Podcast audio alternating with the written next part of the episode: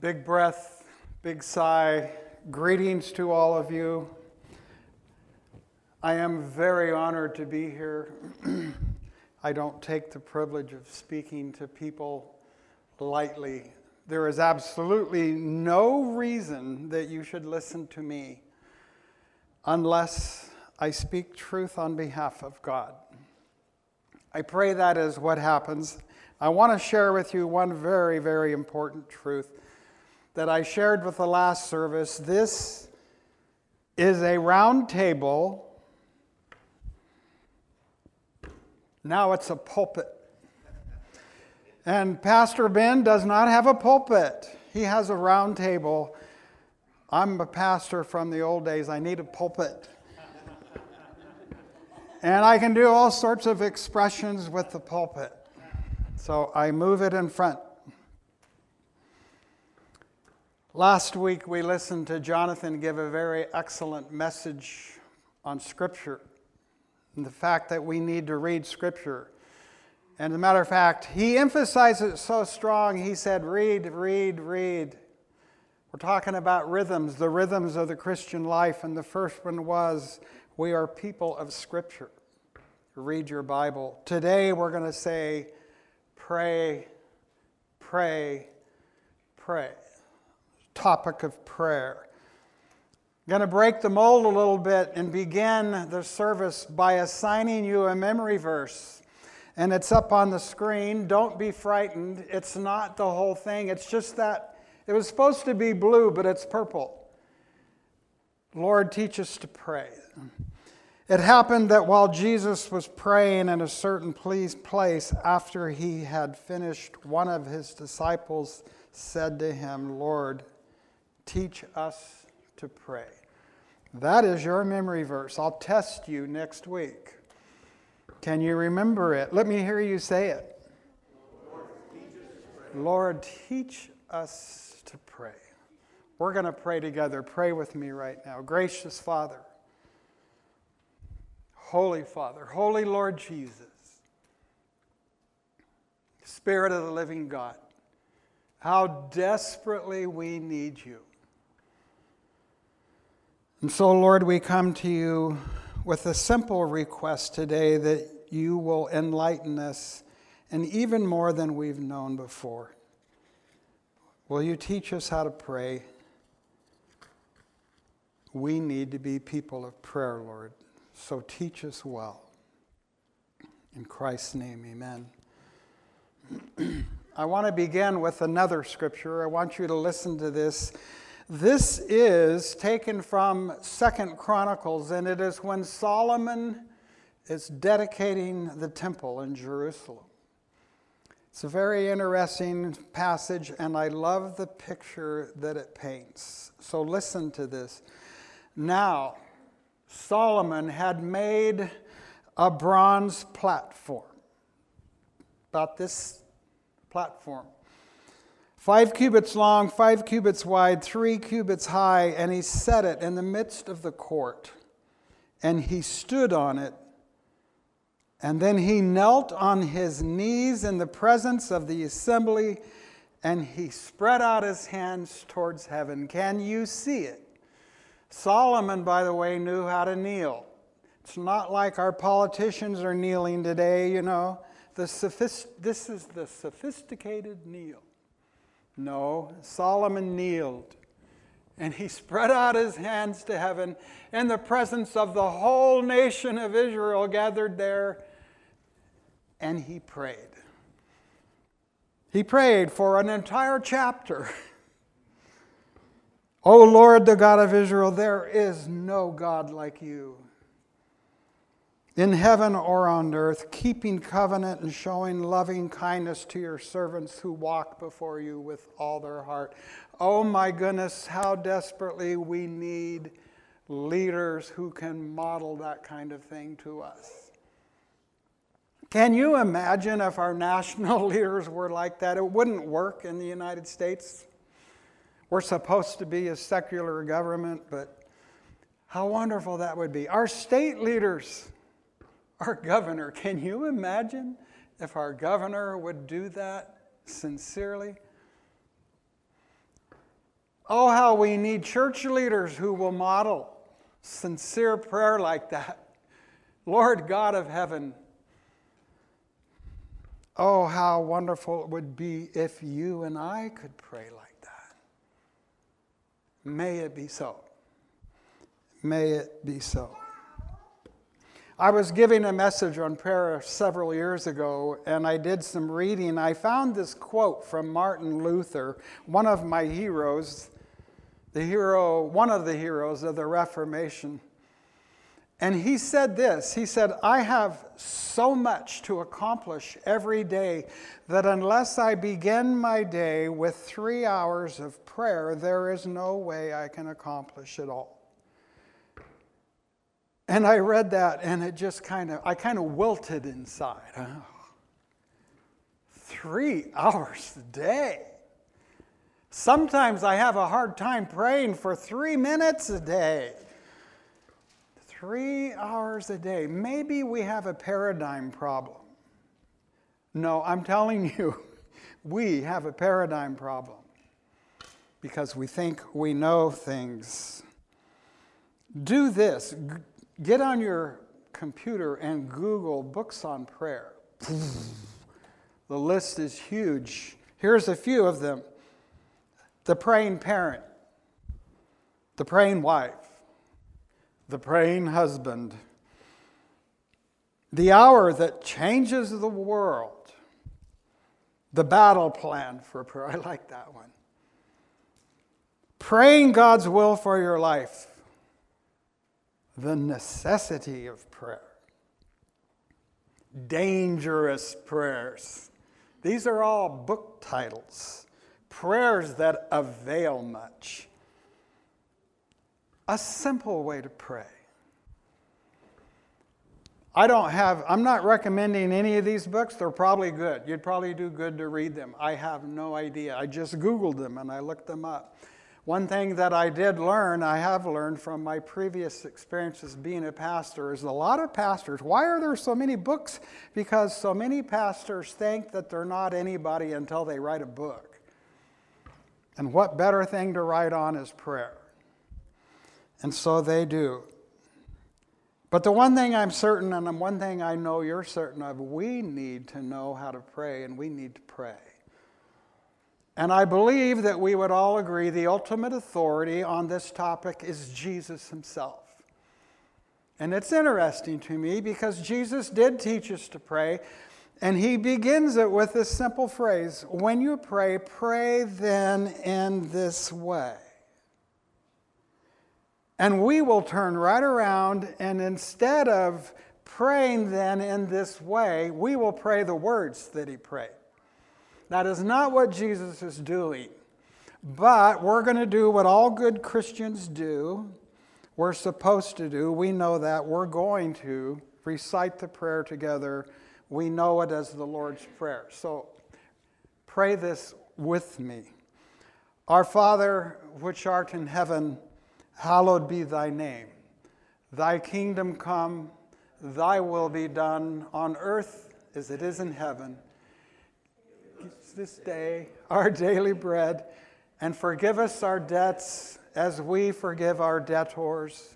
And lead us not into temptation, but deliver us from evil.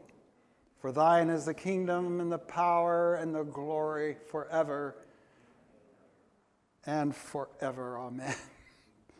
I love that. When Ben asked me to speak on prayer, I told him I need two and a half hours, and he said no. And so I'm going to do this. This is a model from Jesus. This is Jesus did not ask us when you pray, pray these words. He said, when you pray, pray like this. And this is what it looks like. It begins with worship. How is your personal worship experience? Because according to Jesus, when you pray, you begin by worshiping God. How are you doing? Or have we, have you, just like me, kind of forgotten that part and skipped right over it? Hmm, interesting. How can we ignore that when Jesus said, pray like this, and we don't do it? It begins in worship, and then we pray for the kingdom principles. God's will. That's where we pray for others. We pray for the church. We pray for our neighbors. The kingdom of thy kingdom come, thy will be done. And then we pray for essential needs. By the way, those are needs, not wants. You know, the song, Oh Lord, won't you buy me a Mercedes Benz? You guys know that song? That's not a need, by the way. Essential needs. As Americans, that's where we pray thanksgiving. And then we pray through the principles of forgiveness, a sermon in itself. And then number five gets pretty heavy the issue of evil and the temptations they bring. Ben will not let me speak for two and a half hours. So I am going to restrain myself and I will simply focus on two of those number one and number five. Number one, prayer begins with worship. Our Father who art in heaven, hallowed be thy name. Very interesting. Go up to any good Christian and ask them the question How is your worship life? And they will either give you a blank stare or they will assume you mean, How's worship services going at church? That's what they'll think. Every worship leader, and God help our worship leaders, is there ever a difficult task? It is to be a worship leader in a church because we tend to center our worship around music, and it's always the wrong music. Worship leaders would do a wonderful job if they would ask me to list the songs because I know good songs. There's a lot of bad songs out there. Every worship leader has had the discussion what in the world can we do to breathe life into our worship service? What can we do to make the worship service more dynamic? And the interesting thing is, is what we fail to realize is the failure that they're struggling against is their own failure and the failure of pastors and teachers. And I'm pointing at myself because we don't do a good job of teaching this principle. You should be a worshiper before you ever come here. Dynamic corporate worship happens when worshipful people gather together and it just becomes spontaneous. Because these people are people who worship God. Prayer begins with worship, and it would be good for us then maybe to say, well, what really is worship? Prayer, I mean, worship, not prayer, worship is an intense dichotomy. It's the best way I know to define it. It's an intense dichotomy where veneration and intimacy kiss and they come together. That's what worship is. That is what would be happening on your internal part and worship. And if it's not happening, you might question yourself because maybe worship is not happening. I'm going to tell a couple of stories to try to make this point and help to define these issues. The first one is the cute story, completely inadequate, but I'm going to tell it anyway. So the great king is coming back into his kingdom after his victorious battle where he has defeated this other kingdom that was constantly assaulting and causing the people of his kingdom to suffer. And he finally defeated them and put an end to them, and the people have now been set free from this assault from this other kingdom. And so he's riding back. He's on his great white horse. He has his royal robes on, and the crowds have turned out, and there's multitudes, and they're cheering and they're throwing flowers, and they're praising the great king because he has saved us from our enemy. And there are so many people that the soldiers are holding the people back so that they don't crowd the king. And then suddenly, this little dirty faced kid with dirt all over his face, and he's always getting into mischief and always causing trouble, he sneaks between two of the soldiers unseen and he starts running out to the king. And this one soldier reaches out and he grabs the kid by the collar and he drags him back and he said, You can't go out there. Don't you know that that's the king? And the little boy says, That might be the king, but he's my daddy. And the soldier looks, and the king is getting off of his horse and kneeling down with his arms out. And you think, I better let this little boy go because he loves him. Veneration and intimacy kiss. Inadequate story. Let's try it again with scripture. I'm going to use two scriptures you're familiar with both, I would assume. The first one is uh, you, um, Isaiah, the prophet Isaiah's call into ministry from the sixth chapter of Isaiah. Listen to these words. In the year of King Uzziah's death, I saw the Lord sitting on a throne, lofty. Can you see it? Lofty and exalted, and the train of his robe was filling the temple and seraphim stood above him, angelic beings. With six wings, with two they covered their face, two they covered their feet, and with two they flew. And they're calling out to one another, Holy, holy, holy is the Lord of hosts. The whole earth is filled with his glory.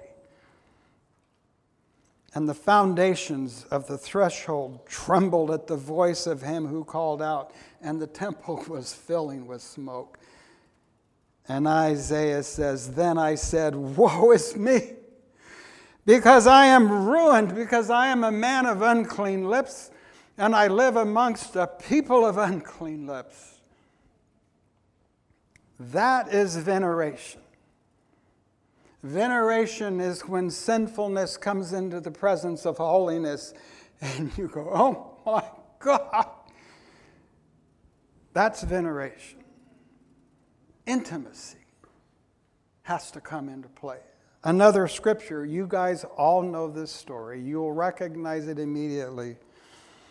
And so the prodigal thought to himself, I'm going to get up and I'm going to go back to my father.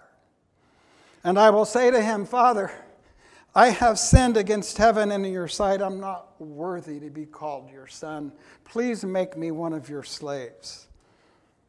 And so he got up and came to his father, but while he was still a long way off, his father saw him, had compassion for him, and he ran. And he embraced him and he kissed him. That's intimacy.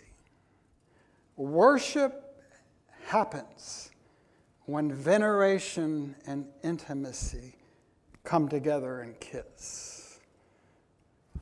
hallowed be thy name, but he's my dad.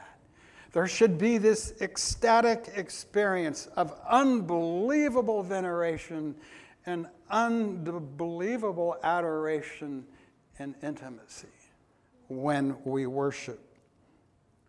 Veneration is easy for most of us. It's easy for me because I know who I am. I know you probably think I'm a wonderful man. I know I am not. I know myself. I am not a good man. I stumble all the time. I make mistakes. I make people angry. I foul up. Sometimes I even make bad decisions. But intimacy, intimacy is difficult. Because how could God love one like me? How can God possibly be intimate with me because I know I'm not a good man? Well, the reality of it is, is you know the answer. And the answer is the gospel. You can know it because God so loved the world that he gave his only begotten Son. You know that. I know that. And how dare any of us ever say to God, it's not enough. It's enough for you to experience the entire experience of worship. To be practical, what does it look like? You tell me. You have the scriptures. The scriptures give practical examples of what worship looks like. Do you? You can stand, you can kneel, you can sit, you can prostrate on the floor, you can even sing. You can laugh, you can cry, you can have moaning with groans too deep for words. You can do all the above. But the important thing is, is that you are a worshiper, and prayer begins there. Is that how you pray? Because Jesus said, pray like that. So now I'm going to go to the heavier side of the message. Number five of the model temptation, evil, and deliverance. And lead us not into temptation, Lord, but deliver us from evil.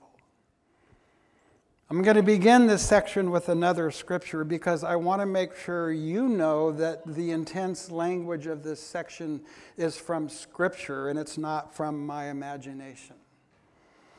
I'm reading from a passage in Ephesians 6, beginning with verse 10. The apostle says, Finally, be strong in the Lord and in the strength of his might, and put on the whole full armor of God, so that you will be able to stand firm against the schemes of the devil.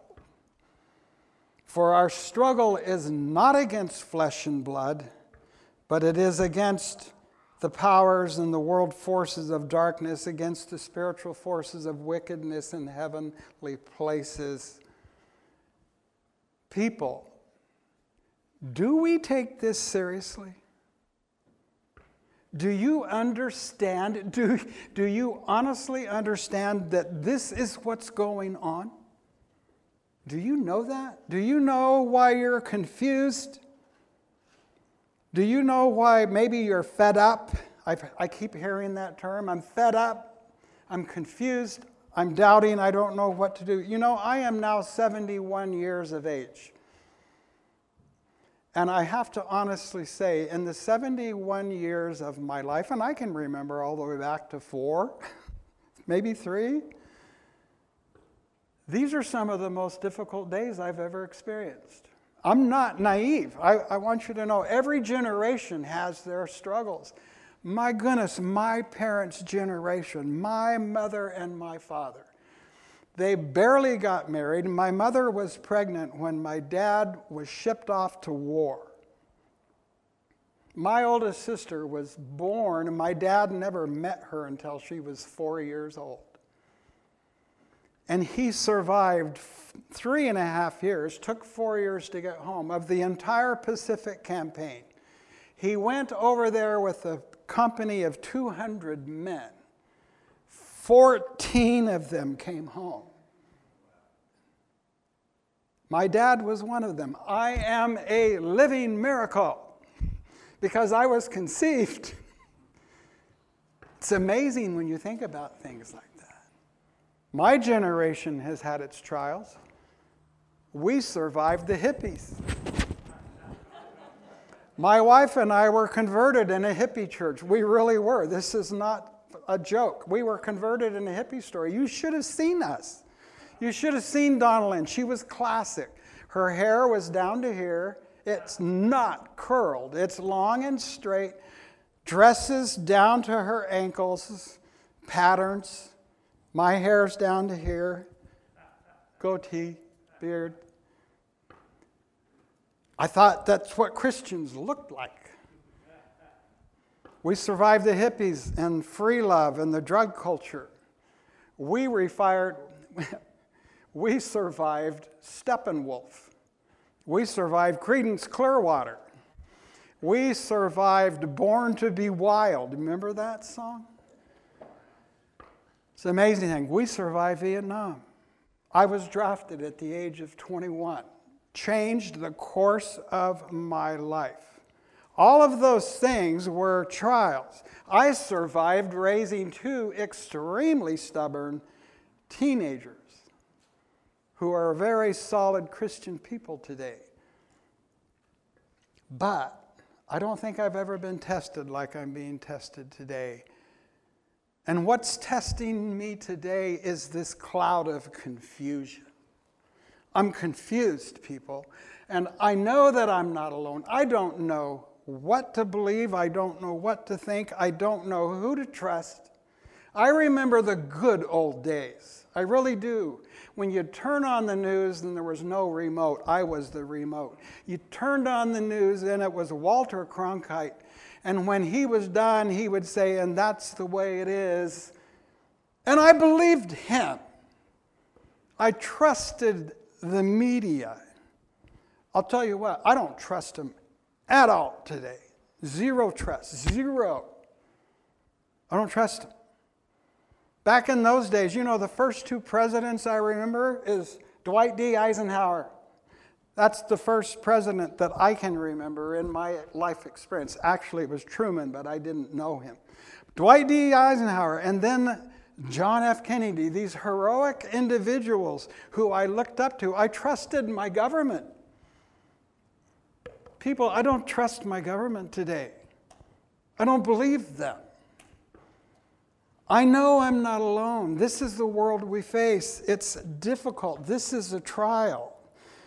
And we should not be surprised of this world of confusion.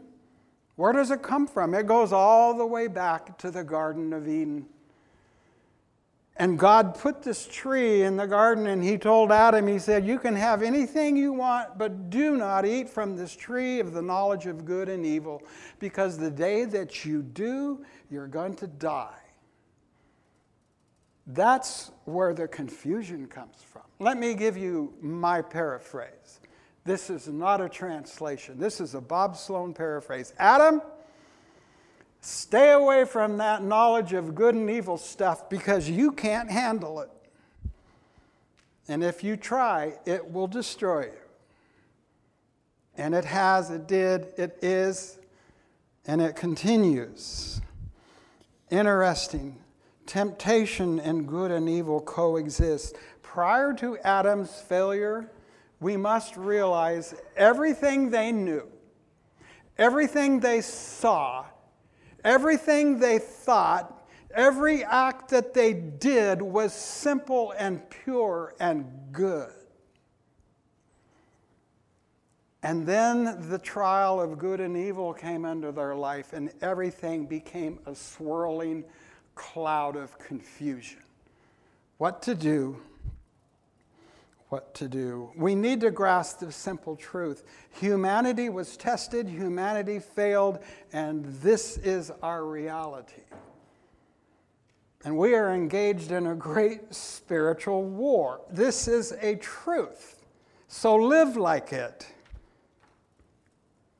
It is so real, the Apostle Paul wrote, I find then this principle that there is evil in me, the one who wants to do good. I pray that we're listening. Temptation is the word peirasmos, and it means a solicitation or a putting to proof by the experience of good and evil. Do we understand this? You will be tempted not just by good and evil, but by the combination of good and evil. And sometimes you think that you're doing the good thing when in fact you're doing the evil thing. The Apostle Paul is the perfect example. He persecuted the church in the name of God. And he was wrong. He was a good man. That is our struggle, and it's intense. And so we live in this cloud, the fog of war. It's not clear. If the slide had translated like I wanted it, it would have been black on the bottom and very white at the top. And we live somewhere in between that cloud. And I was sharing last service when I met Donna Ann, I thought she was so lucky to have me. And I realize now that, oh, I was way down here in this black part. And now that I'm 71 years old, I have learned better. And now, now I'm way down here in this black part because I'm confused and I don't know what to do. Let's look at some of these temptations. Lead us not into temptation. This is how Jesus said you should pray.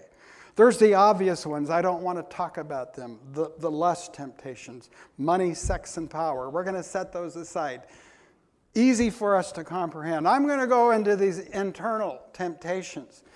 The first one is the temptation of self reliance. That is deadly dangerous. Spiritual discernment is absolutely tantamount. I love that word tantamount because it's a good, strong word. When I was a kid, I was trying to describe something to my friend and his mother, and I used the word great, huge, the words great, huge. And my friend's mother said, Bobby, you don't use an adjective on top of an adjective. Adjectives don't have adjectives. It's either huge or it's not. It's not great, huge, it's just huge. I said, No, this is great, huge. This is tantamount. This principle is so important. You cannot rely on yourself in this war. If you do, you're going to lose. Somehow we have to get that in our heads. The scriptures tell us that solid food, solid food, this is the meat. Solid food is for the mature who, through practice, have their senses trained so that they can discern good and evil. Listen to me, people. Key word practice. A key word is practice. Read your Bible, read your Bible, read your Bible. Today it's pray and pray and pray. This is how you're going to fight this war. This is how you're going to win. Without it, you will lose the rhythm of the Christian life is essential. Every day I ask God, God grant to me an abundant faith, a courageous heart, wisdom to serve you, a humble spirit, and love that is unshakable. I never fail to ask God for those five things. We need divine wisdom because without it, you're going to be lost in the fog of war. If any of you lacks wisdom, James wrote, let him ask God, and he gives it generously without reproach. Ask him for help. The temptation of arrogance. This is an interesting one. This one will reach up and grab you by the collar, and you don't even know it's happening. If you want to know what arrogance looks like, come with me to my first career. I was a corporate manager in a big corporation. And I'm just telling you an ugly truth. We corporate managers, we thought we were hot stuff because we were. And I realized, oh my goodness, how naive could we be? And so the calling came. I went back to school. I went to three more years, three more years of school, and I became a pastor. And I moved into a ministry in a big church, and I start working in the church environment and all of the other pastors in the community. And do you know what I discovered? Some of the most arrogant people I have ever met in my life are pastors corporate managers and pastors. Can't tell them apart. They all tend to be tempted by that. Why does that happen? I'll tell you why it happens. You need to pray for Pastor Ben. He is tempted by this constantly. How many times have you gone up to Ben after service and said, Boy, Ben, you made a you hit a home run. I, I just love that message. And Ben is over there going, Ah, how do I respond to this? And then you say, But Ben, don't get a big head. But I want you to know you did good. Pastors are terribly tempted by arrogance. And as soon as you get arrogant, you begin to think you're special and you begin to think you're smart, and you're not. I love this scripture from 1 Corinthians chapter 8. This is one of my favorite. Knowledge, the apostle writes, makes a person arrogant, but love edifies. And then listen to this sentence If anyone supposes that he knows anything, that word knows, that's the word gnosis, which is knowledge. If anybody thinks he's smart, he's got knowledge, he has not yet known as he ought to know. If you begin to think you're smart and that you have knowledge, you are not yet smart. And then I love that last sentence, that last phrase, but if anyone loves God, he is known by God. It's a wonderful concept. That person who loves God and is known by God, that person has a fighting chance. The temptation to fight in the flesh. I don't know which gender is inclined to fight the most, men or women. I have a lot of stubborn women in my life, including that beautiful Miss Dee Dee that everybody loves, Miss Donaldin. Boy, is she a strong willed woman. I know a lot of strong willed men. We want to fight. We want to fight and we want to win. That's who we are. But we need to understand we must know what our weapons are. Because if you fight in the flesh, you're going to lose. For though we walk in the flesh, we do not war according to the flesh. For our weapons of warfare are not of the flesh, but divinely powerful for the destruction of fortresses and we are destroying speculations and every lofty thing raised up against the knowledge of God. Do you want to know who the enemy is? Anything raised up against the knowledge of God. Anything that will suppress us from the knowledge of God is the enemy. It's the truth. But we don't fight it with our flesh. We fight it in the spirit and in prayer. The temptation of cowardice. This is, to me, the most frightening. It should be to every one of us. If you are not afraid of this temptation, then I'm saying you're either naive or you're way stronger than me. I read history of the Civil War, Civil War buff here, and I was reading history of the Battle of Gettysburg. Donald Lynn and I walked the Gettysburg battlefield. What a wonderful experience. And this journalist, after the battle, interviewed survivors of the Battle of Gettysburg who were in the hospital. And this journalist asked them the same question What was the most frightening aspect of the war. And do you know what the common answer was? Almost to a person the fear of being a coward. That's what the soldiers were afraid of.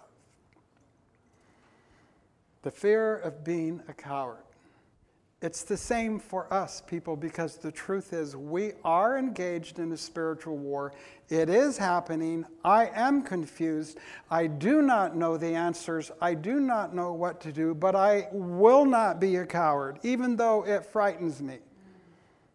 I will do what I do because I have prayed and I have sought the wisdom of God, and I will do what God has shown me is right, and I will not run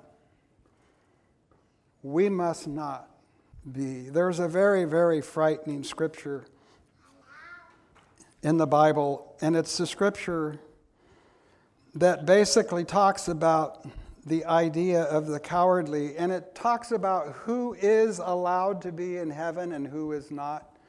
And it lists all these attributes. Do you know what the first attribute is that cannot get into heaven? It is the cowardly. But for the cowardly, and the unbelieving, and the abominable, and the murderers, and the immoral people, and the sorcerers, and the idolaters, and the liars, their part is in the lake of fire. That's amazing. And then, lastly, the temptation to abandon the royal law. You shall love the Lord your God with all your heart, your soul, your mind, all your strength. You shall love your neighbor as yourself. Must never leave us. We do what we do because we love God and we love people. That is the driving force. And that is the reason we make the decisions. We will never abandon that principle. The extent that we leave that principle is the extent to which you are lost in the fog of war. Because if I die, I'm going to die loving God and loving people. It's just that simple. And it's simply that true. But we always remember this loving God, loving people is not necessarily nice. We confuse that. Love can be extremely hard and painful, but we will love and we will do the right thing. Our ultimate place of comfort, according to Jesus, and the reason that we can stand and the rock upon which we stand is Jesus came into this battlefield to save us. And so we stand on this principle deliver us from evil Amen. Pray with me. Gracious Father, I pray for us that indeed you will deliver us. For thine is the kingdom and the power and the glory forever. Amen.